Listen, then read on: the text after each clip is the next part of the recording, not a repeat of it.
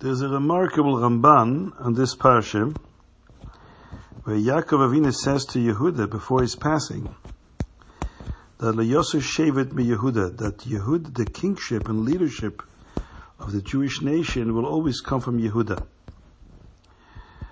The, the kings of Israel will come from Shevet Yehuda, which ended up uh, coming from the family of David HaMelech.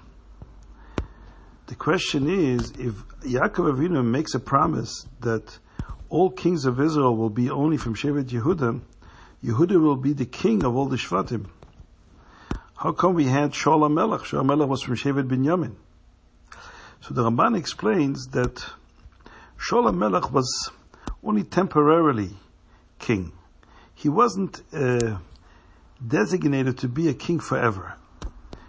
In fact, the whole appointment of Shaul Melech happened as a result of the Jews asking for a king at a time when Hashem was unhappy about it, and Shmuel Hanavi was unhappy about it. And uh, Hashem reluctantly told them they can appoint uh, Shaul Melech. The reason is because the time hasn't arrived yet. The time wasn't right yet for kingship. Yes, kingship is a mitzvah, but Shmuel Hanavi was still alive, and he was a leader, and he was a Navi.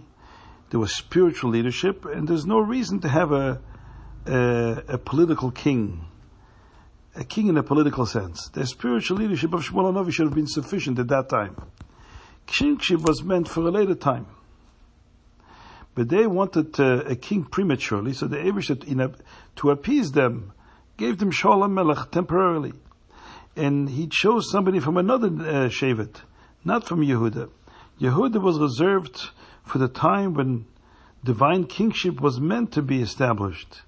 Shaul Melech was only an appeasement to the request of the Jewish people, which was not justified. So temporarily Hashem gave them Shaul Melech. The only question of that regarding this answer of the Ramban is the Ramban himself raises. We find in Tanakh that the Abishter said to Shaul Melech, to Shmuel Navi, and then to Shaul Melech, that the reason his children will not continue to the, the kingship of Israel, they will not inherit the throne, is because Shaul Melech committed a couple of sins with Amalek, eh, and so one other thing that he wasn't waiting for Shmuel Navi. It seems it was a punishment. That means that if not for the sin of Shaul Melech, he would have had kingship for him and his children forever after.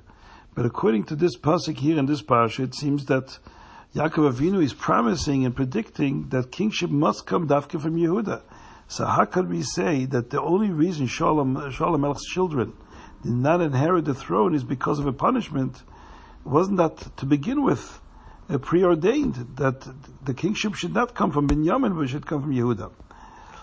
Um, so the Ramban gives two possible answers. One is that had Shaul Melech not sinned, it's true that David Melech would have still been king because he comes from Shevet Yehuda. But then Shaul Melech would have had kingship continue in his family, at least for Shevet Binyamin only. The rest of Israel would be governed by David Melech and his family. Or another possibility is that Shaul Melech would have been the viceroy of David Melech. David Melech would be the main king, and he would be sort of the second in command. But because he sinned, the whole concept of leadership and kingship was taken away from him and given to the family of David. Now, the Ramban also adds that we see that kingship did not last beyond uh, the Bayit Sheni. After the Bayit Sheni, there was no longer kingship. So how could Yaakov Avinu say that there will be kings forever? Leadership, the rod of kingship and leadership will never be removed from Yehuda. Never. After Churban HaBayis, there was we no longer like today. We don't have any kings.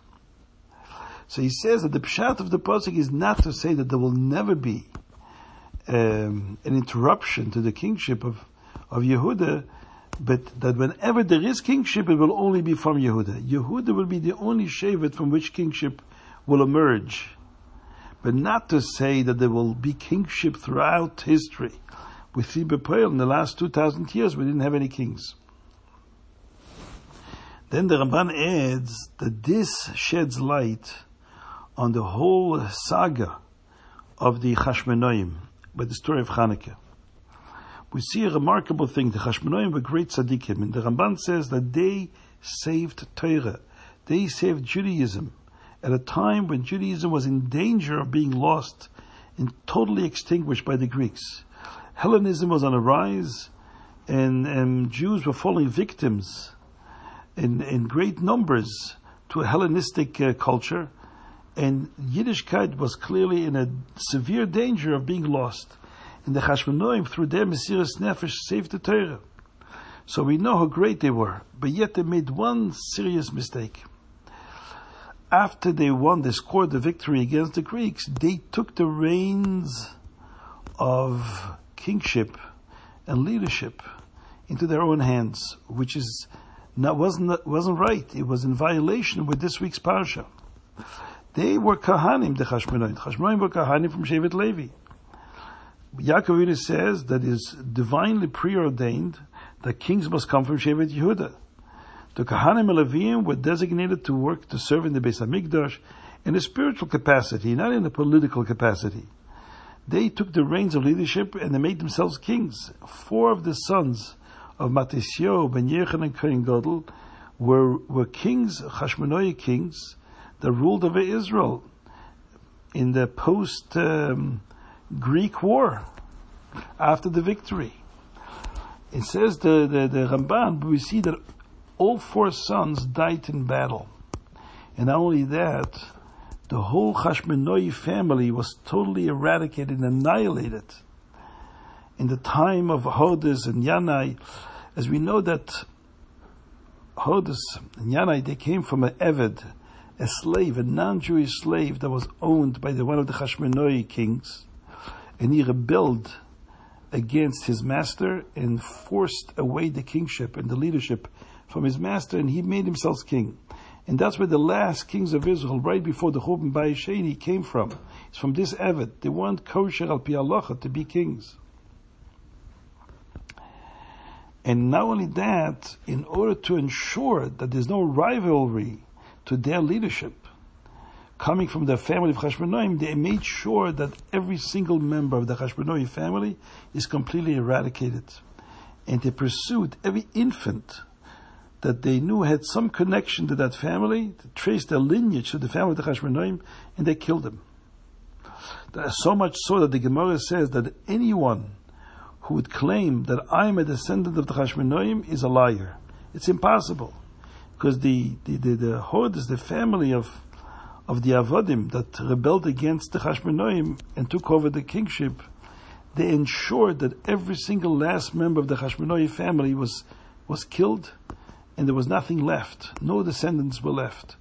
So why did Hashem punish them? These are such great tzaddikim that ensured the survival of Torah in such a critical time that they should be so utterly uh, devastated and destroyed. Says the Ramban, is all, all because of what they did regarding the kingship of Israel after the victory of the Greeks, over the Greeks. They were not supposed to be kings.